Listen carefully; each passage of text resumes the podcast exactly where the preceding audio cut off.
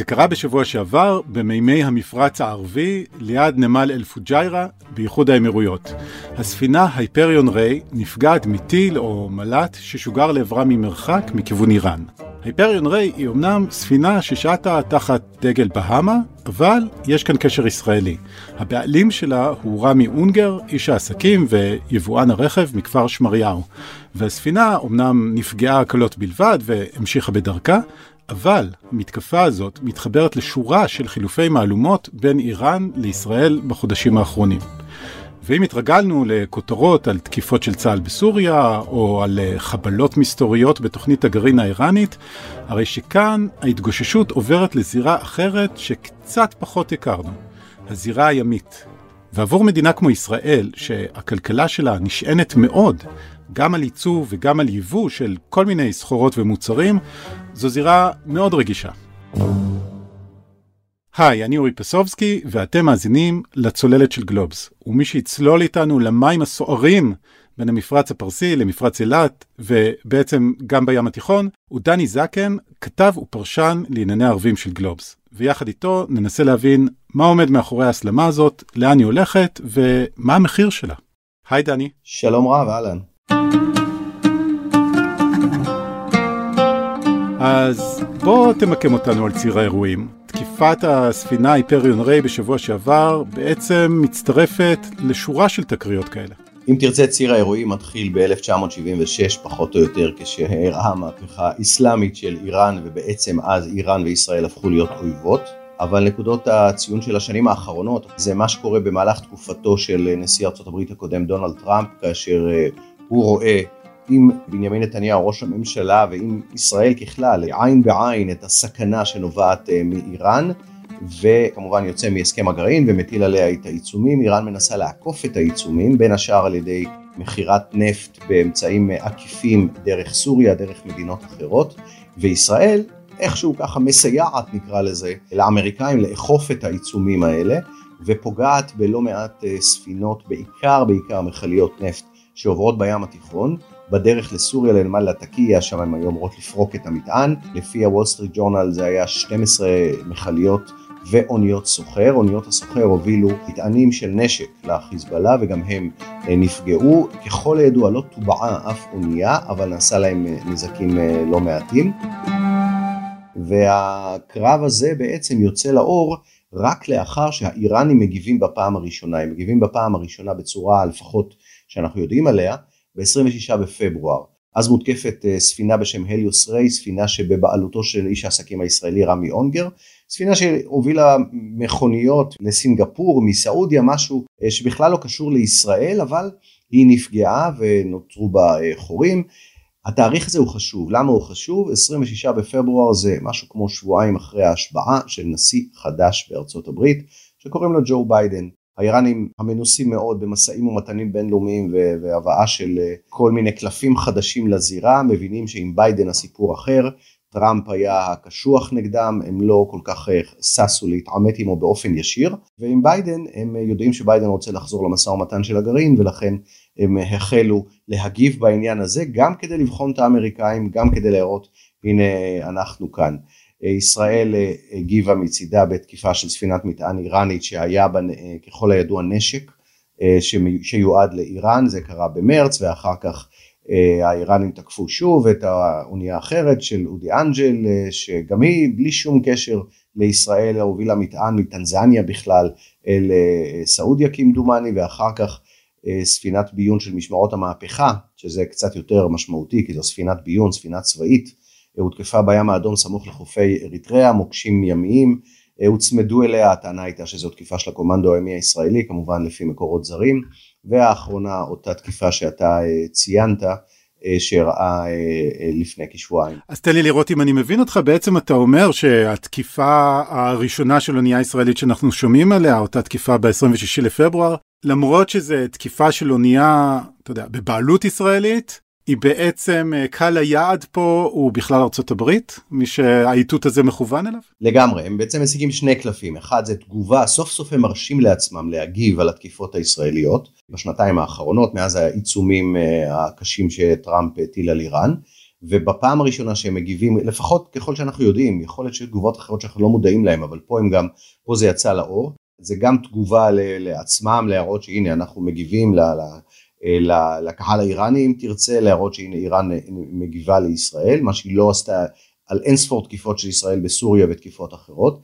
והדבר השני זה כמובן והכי חשוב, קהל היעד הוא בפירוש הבית הלבן, הקונגרס, דעת קהל אמריקאית אולי, כדי להראות שהנה איראן חזקה, איראן יש לה יכולת לפעול במקומות שהם מאוד חשובים אסטרטגית לאמריקאים שזה המפרץ, אה, הם קוראים לזה הפרסי, הערבים קוראים לזה הערבי, והמפרץ הזה הם נמצאים בו בעצם שולטים על באבל מנדה במצרים, על מצרי הורמוז ו, אה, ויכולים שם לפגוע בכל אינטרס, לרבות אינטרס אה, ישראלי, לקראת המשא ומתן על הגרעין. כלומר, לא חוזרים להסכם הגרעין ולא מבטלים את העיצומים, יש לנו יכולות נגד ארה"ב וזה לגמרי ההקשר הרחב של התקיפות הללו והמטרה העיקרית של המשטר האיראני. Hmm.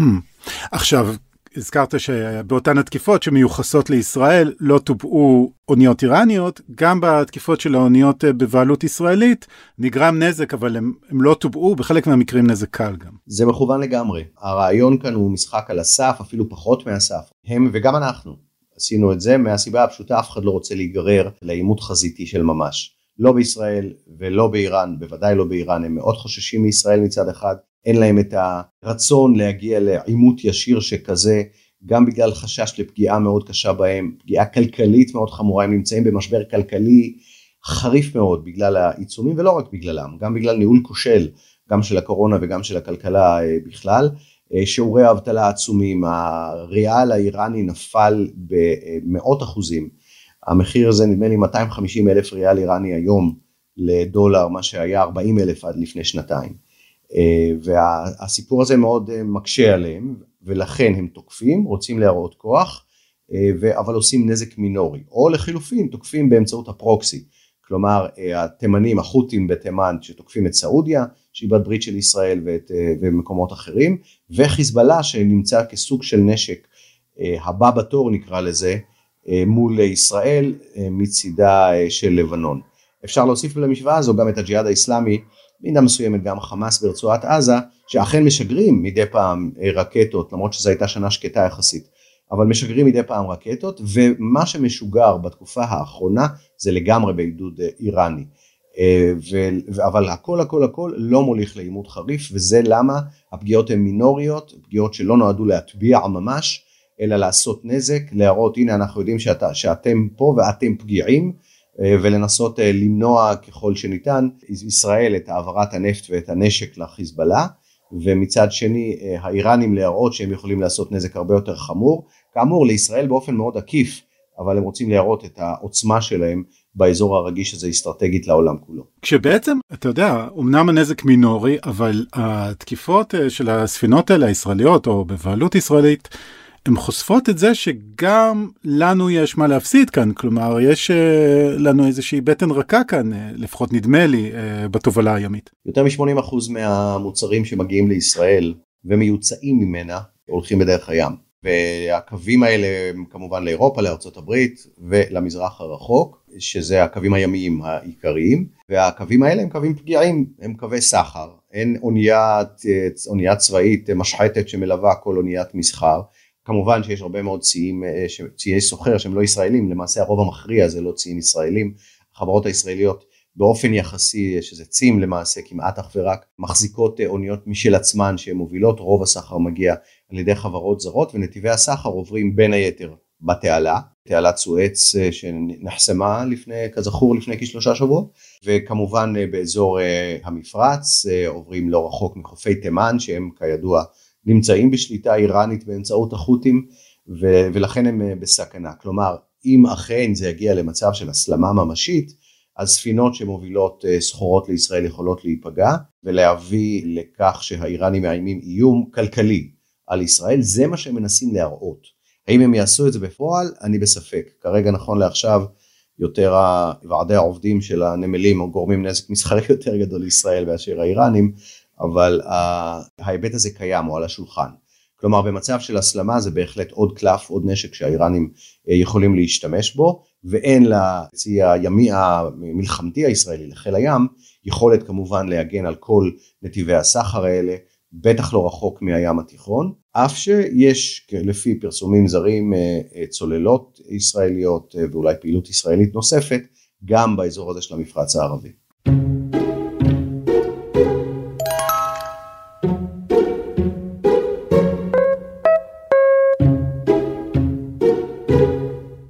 אוקיי, ולהתקפות אה, עד כה שהיו התקפות אה, קלות אמנם, הייתה להם איזושהי השלכה כלכלית שכבר אפשר לראות? שוב, לא השלכה כלכלית יותר חמורה מאשר הפקק שנוצר בתעלה בעקבות החסימה או חוסר היעילות בנמלים שגרם לפקקים משלהם שם, אבל יש בהחלט אה, אזהרות שההובלה הימית תתייקר, הן בהיבט של הביטוחים, הן בהיבט של המחיר ההובלה עצמו. פר קילו, פר טונה, פר מכולה או איך שסופרים את זה, אה, במידה ואכן יהיו התקפות של ממש. אבל אני רוצה שוב להזכיר, האיום הוא לא רק על מה שמגיע לישראל, שתי ההתקפות או שלוש ההתקפות האיראניות היו על אוניות שבכלל לא עברו בישראל, שהעבירו אה, סחורות ממדינה אחת למדינה שנייה בלי קשר לישראל, הם פשוט היו בבעלות עקיפה של אנשי עסקים אה, ישראלים. כך שהאיום הזה הוא על כל קווי הסחר שעוברים בסביבה הזו של אה, איראן, mm. ולכן אין השלכה ישירה מיידית של הנושא הזה עלינו אה, בנושא של עיקור אה, תעריפים, כי אם היא תהיה אז היא אמורה להיות לגבי כלל הסחר העולמי, ואולי שוב זה מרמז על כך שהכוונה היא לעיניים אמריקאיות, שגם הם לא ירצו לראות בהתייקרות שכזו. אגב, אתה פרסמת בקלובס כמה ידיעות, כולל אה, בלעדיות, על אה, תוכניות אה, מרחיקות לכת שיש לישראל ולאיחוד האמירויות, על להפוך את ישראל למין גשר חצי יבשתי כזה, חצי ימי לשאר העולם. גם התוכניות האלה אולי המתקפות האלה תופסות אותם בעיתוי קצת רגיש. יכול להיות שהם דווקא יזרזו אותם, גם הפקק בתעלה וגם הסיפור של הסיכון הזה עשוי לזרז את התוכנית הגרנדיוזית שהיא נשמעת מאוד מאוד הגיונית גם להעביר אה, סחורות לאירופה, לרבות נפט וגז, דרך ישראל, כלומר או רכבות או מכליות שפורקות מטען בנמל אילת שאמור אה, להיות מורחב, אילת ועקבה אגב, המיזם הוא אמור להיות משותף, ומשם להעביר ברכבת לנמלי ישראל, בעיקר נמל אשדוד, שאמור גם הוא לעבור איזושהי הרחבה לצורך העניין, ושם אה, להעביר במכליות או באוניות סוחר את הסחורות לאירופה. זה מקצר מאוד מאוד את טווח ה... שיט של, ה, של האוניות, אה, גם מבחינת זמן, גם מבחינת מחיר המעבר בתעלה, שהוא יקר אה, יחסית. זו התוכנית הגרנדיוזית שעליה מדברים כבר לא מעט זמן, כאשר היא אמורה להיות מזורזת. עכשיו איפה ההקשר האיראני לכך? האוניות שאמורות לעבור, לצאת מהמפרץ הפרסי, יעברו קרוב יותר לחופי תימן כדי להגיע לתוך הים האדום, אה, מפרץ אילת, בואכה הנמל, מה שהופך אותן ליותר פגיעות בהיבט הזה, אם אה, אכן התוכנית הזו אה, תיושם וזו ההשלכה אה, לכאן. אבל אנחנו מדברים על משהו שהוא באמת ארוך טווח אני מניח שלא זה לא יקרה בשנתיים שלוש הקרובות בצורה יישומית מעשית העימות הזה בטח יעבור עוד כמה תהפוכות עד אז. מה לגבי אנשי העסקים שמעורבים כאן בתמונה הבעלים של אותם כלי שיט שנפגעו או אנשי עסקים אחרים שחוץ מאודי אנג'ל ורמי יונגר שיש להם כלי שיט יש להם מה להגיד? כלומר, אני מניח שמבחינתם עדיף להרגיע את השטח כמה שיותר מהר. אני לא יודע אם הם אה, חלק ממערך השיקולים פה אה, של המדינות. נהוג להגיד שמלחמות וקרבות אה, ואי שקט זה רע לעסקים, אולי חוץ מלמי שמוכר נשק. והסיפור הזה נכון גם כאן. אנשי העסקים שמעורבים והשמות שהוזכרו הם שמות שידועים גם בסוג של קשר נקרא לזה אה, לשלטון בעבר אולי גם בנוכחי ובוודאי אנשי עסקים שגם היום נמצאים אה, בקשר כזה גם עם הממשל הישראלי גם עם הממשל האמריקני ומן mm. הסתם יש להם איזשהו say איזושהי אמירה בעניין שוב אומר התקיפות האיראניות יועדו לעיניים בינלאומיות ואמריקאיות בעיקר כלומר לחץ כזה קיים במידה זו או אחרת גם כלפי הממשלים גם בוושינגטון גם אה, במדינות אירופה שצריכות את השקט הזה בשביל ענייני המסחר וכן יש, יש לזה איזשהו שיקול אני חושב אבל שזה קצת אה, מוקדם אם חלילה תהיה הסלמה של ממש אז אנשי העסקים יותר ילחצו אה, להגעה להרגעה.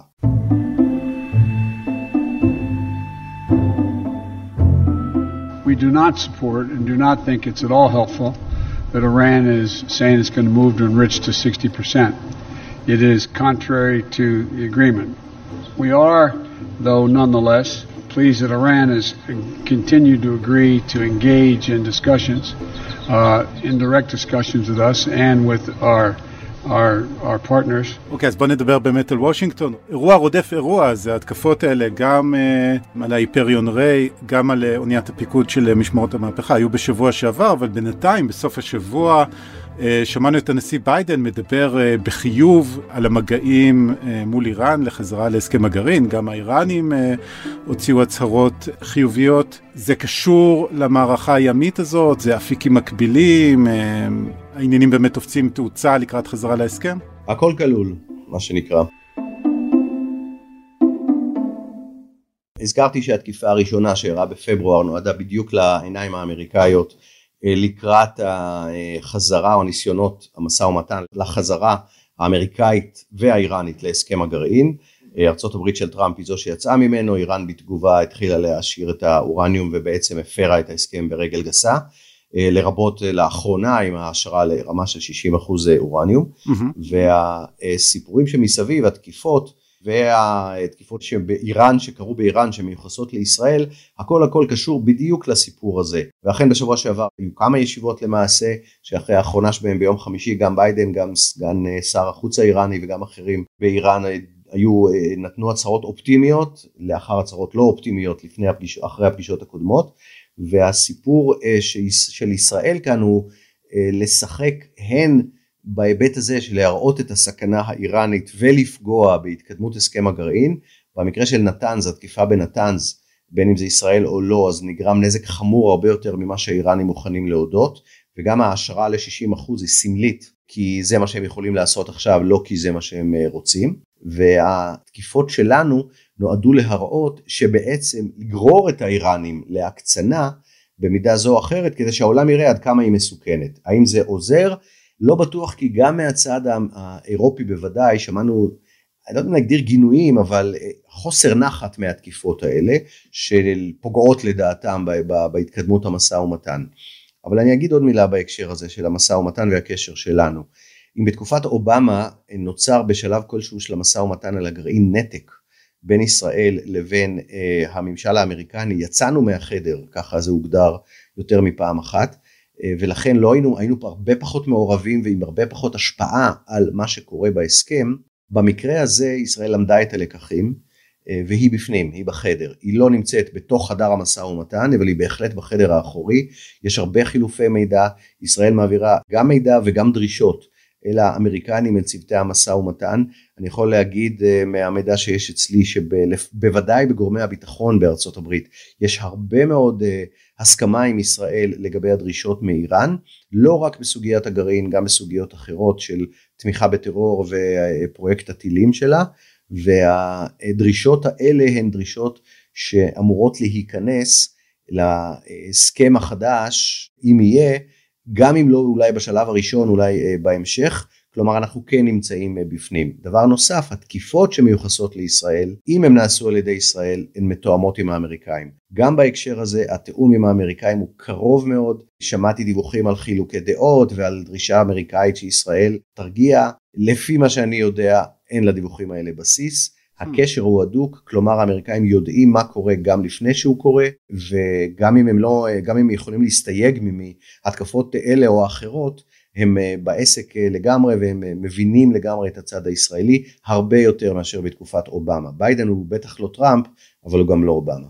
כלומר התמונה שאפשר לשמוע האמת מלא מעט כיוונים של ממשל ביידן המנוכר לישראל וישראל שאיבדה אחיזה בוושינגטון זה לא בדיוק התמונה המלאה איך שאתה מציג את זה. רחוק מזה רחוק מזה לא מעט אגב בוא ניתן את הקרדיט בעיקר בעיקר לשר החוץ אשכנזי וגם לשר הביטחון אה, בני גנץ, איש שנמצא בקשר טוב עם אה, אנטוני בלינקן, בלינקן שהוא בקשר מצוין גם עם אה, אשכנזי, וההיבטים האלה מסייעים, נקרא לזה, לרכך את התמונה מכיוונה של ישראל כלפי ארצות הברית, וגם מאיר בן שבת, שהוא אחראי מצד ישראל על המגעים עם הצוותים האמריקאים, נמצא בקשר מצוין איתם, אני שוב שומע משם דברים אחרים מחלק מהפרסומים בישראל, קשר הדוק, גם אם יש חילוקי דעות על דברים מסוימים, הקשר הזה הוא ממש לא כמו שהיה בתקופת אה, אובמה, והוא קיים בהיבטים הביטחוניים לעומק העמוק ביותר האפשרי.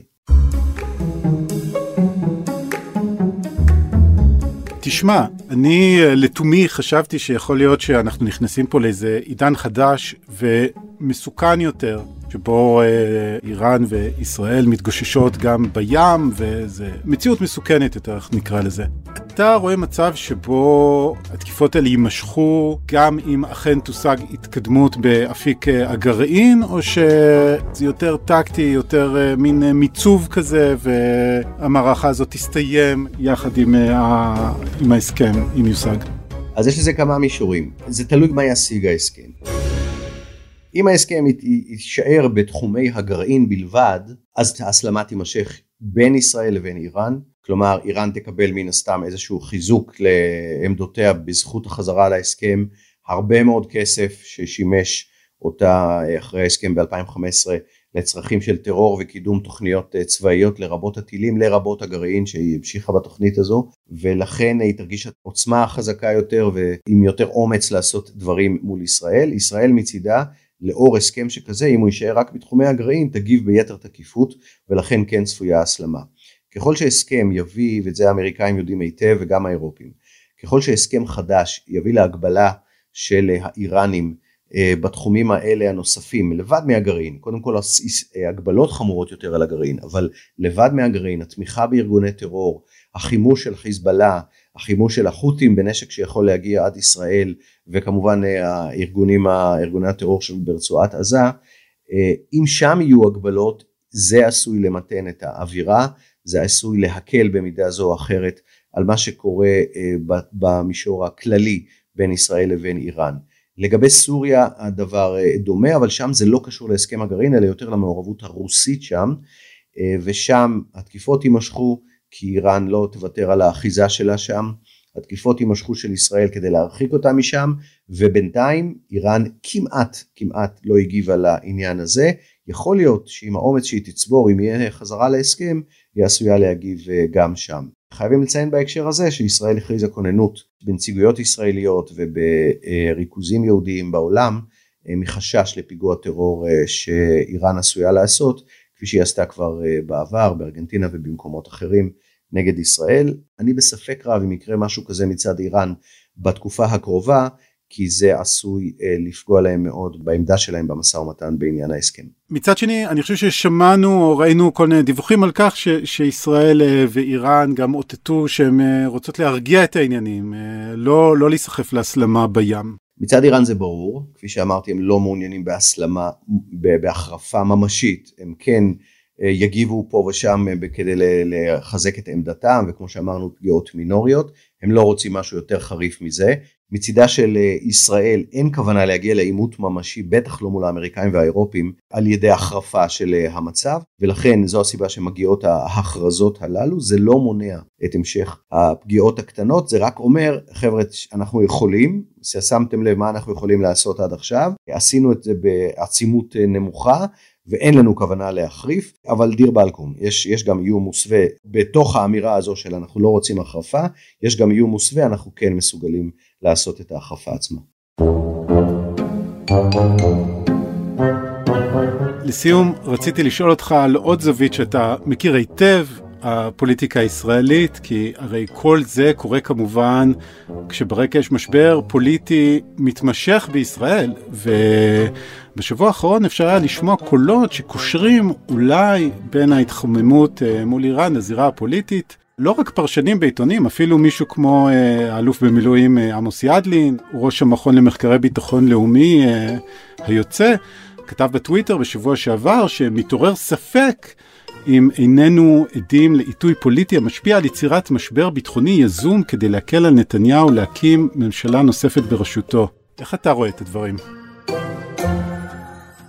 אני מעריך מאוד את אה, אלוף ידלין, אה, המחקרים של ה-INSS אה, בראשותו הם מחקרים מאוד ממצים ומאוד עמוקים באופן יחסי. אני אשתדל להתייחס לזה מהזווית של מה שאני יודע, ככתב מדיני, ככתב פוליטי, לייחס את זה קודם כל רק לנתניהו זה בוודאי לא נכון, והדבר השני ככל שאני יודע ואני שומע את זה גם מגורמים צבאיים וגורמי הערכה אחרים, הדברים האלה אה, נעשים, אני לא, לא אי אפשר להגיד במנותק, כן, מההקשר הפוליטי, אנחנו נמצאים במשבר פוליטי עמוק, אבל המשבר הפוליטי לא גורם לכך שבנימין נתניהו לוחץ על כפתור של פצצה. נאמר זאת כך, בצורה הבוטה ביותר. והדברים נעשים בשיתוף עם שותפיו לממשלה הנוכחיים, עם כל היריבות הפוליטית שיש בהם. אוקיי, okay, תשמע, השיחה הזאת, אתה יודע, זורקת אותי קצת לכל התחשיבים שהיו מוכרים פעם מימי המלחמה הקרה בין ארצות הברית לברית המועצות, שכל צד ניסה לאותת והייתה הליכה על הסף, ואתה יודע, כל מיני שיקולים אסטרטגיים. שתמיד יש את החשש הזה שאולי אה, מרוב חישובים אסטרטגיים העניינים יצאו משליטה ואולי תהיה הידרדרות נקווה שזה לא מגיע לזה. אני יכול להגיד שאני מקווה ובהקשר הפוליטי זו בדיוק אחת מהבעיות שבמצב כזה שבו אין בעצם ממשלה יציבה ו- ו- וממונה לא רק ממשלת מעבר.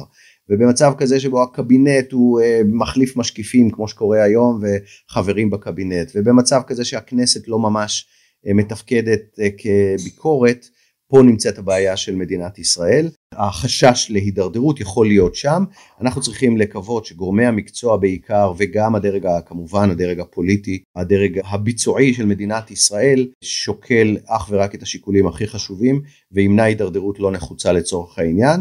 נוסיף הערת אגב, יש מי שחושב שלגמרי נחוצה הידרדרות כדי באמת למנוע מאיראן אה, נשק גרעיני. בנימה מרגיעה זו, דני זקן, תודה רבה. תודה. אורי.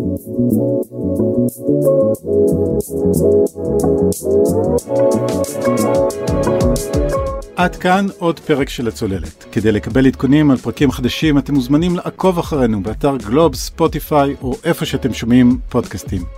ואתם מוזמנים לשלוח את הפרק לחבר או חברה שמתלבטים אם לשלוח את הספינה שלהם דרך המפרץ הפרסי. לפני שניפרד אני רוצה להזמין אתכם להקשיב לסדרת פודקאסטים חדשה מבית גלובס, בית ספר לניהול בעידן כאוטי, 14 יועצים, מומחים, אנשי מקצוע ואקדמאים עונים על שאלה אחת, איך מנהלים את זה נכון בתקופה שאחרי הקורונה. את הפרק ערך והפיק רון טוביה, תודה לילה וייסברג מצוות הצוללת, אני אורי פסובסקי, ביי.